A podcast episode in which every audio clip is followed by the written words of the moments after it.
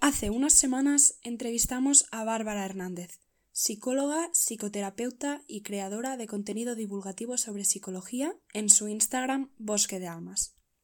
Hoy, en el podcast de Safe Study Zone, os traemos una mini cápsula donde Bárbara nos explica la diferencia entre ansiedad y estrés. Ambas, tanto, tanto estrés como ansiedad, parten de, una misma base, que es nuestro sistema nervioso.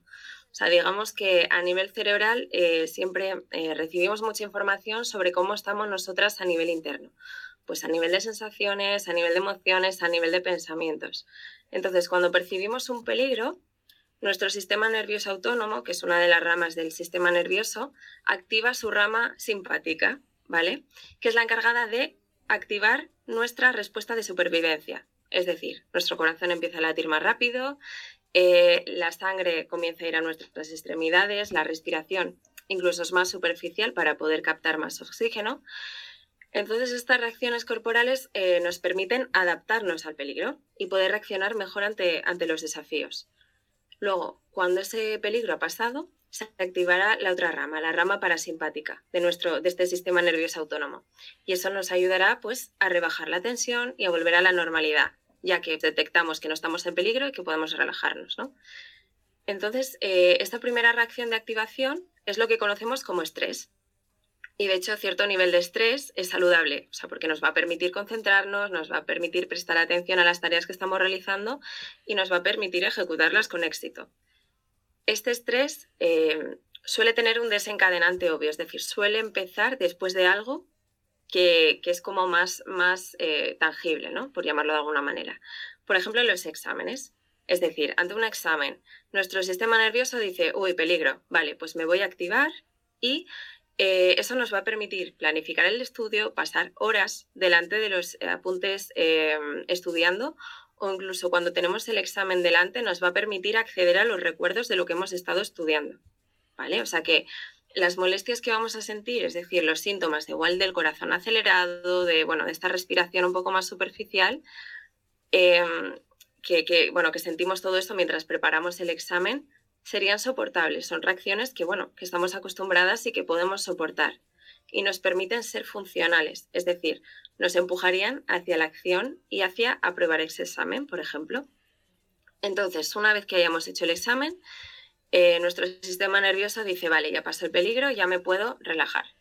Y entonces, eh, pues ya dejamos de sentir todos esos síntomas, ¿no? Y hasta aquí hemos hablado del, estrés, que es, que es útil, ¿no? Pero ¿qué pasa con la ansiedad? Eh, cuando llevamos una temporada muy, muy continua, ¿no? de picos muy grandes de estrés, nuestro sistema nervioso está hiperactivado, es decir, está como en una alerta constante que impide que consigamos relajarnos del todo. Y aquí es donde comenzamos a sentir esta ansiedad, ¿no? Em, en ella no habría un desencadenante tan obvio como en el caso del estrés, em, es decir, que la ansiedad eh, es como una especie de malestar que tiene, de hecho, los síntomas muy parecidos que el estrés, pero como que aparece de la nada, ¿no? Entonces, eh, su intensidad es ya bastante más alta es casi insoportable y, nos empieza a dificultar el funcionar con normalidad nuestra vida. Y bueno, y tiene distintos síntomas, ¿no? Que me parece también interesante hablar de ellos porque muchos son desconocidos y, de hecho no los asociamos a la ansiedad.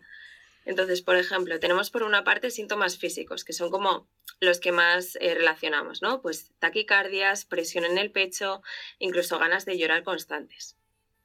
A nivel cognitivo o a nivel de pensamientos, pues dificultad para concentrarnos, preocupación excesiva o incluso dudas o confusión. A nivel social también influye ¿no? la ansiedad, irritabilidad, miedo a posibles conflictos, hablar mucho incluso quedarnos en blanco también puede ser como un síntoma de la ansiedad. A nivel conductual, pues tanto el bloqueo, es decir, no poder hacer nada, como la impulsividad, hacer cosas de manera demasiado, demasiado rápida también la tensión en las mandíbulas o estar en un estado de hipervigilancia o de alerta como muy constante. Y por último, a nivel emocional, pues agobio, inquietud, sensación de vacío o incluso miedo a perder el control. Y entonces, cuando toda esta sintomatología de la que os hablo tiene una intensidad muy alta, es decir, como picos, ¿no? Que, que, sube mucho, es cuando aparecerían estos ataques de ansiedad, que es lo que conocemos como ataques de ansiedad. Entonces, así un poquito como resumen, ¿cuál sería la diferencia entre estrés y ansiedad? Pues bien, el estrés, por una parte, sería bueno hasta cierto punto y nos permitiría lograr nuestros objetivos, ¿no? Como lo que decía antes, estudiar para enfrentarnos a los exámenes. Sin embargo, la ansiedad aunque sí que es cierto que es un mecanismo natural de nuestro cuerpo, es como una alarma, ¿vale?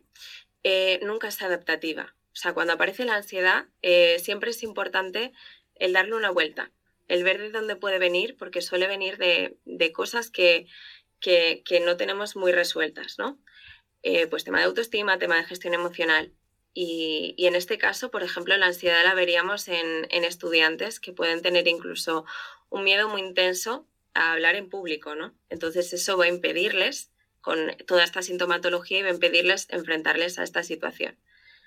Entonces, el estrés al final siempre es normal eh, sentirlo cuando nos enfrentamos a retos académicos, pero si es muy intenso y deja de permitirnos funcionar con normalidad, eso nos indica que se, que se ha convertido en ansiedad, ¿no? Y sería importante, eh, esto lo recalco mucho, el, pedir ayuda, ¿vale? El, acudir a un profesional de la salud mental, para que pueda ayudar eh, a encontrar la causa ¿no? y, que dé herramientas como más personalizadas para, para aprender a gestionarla.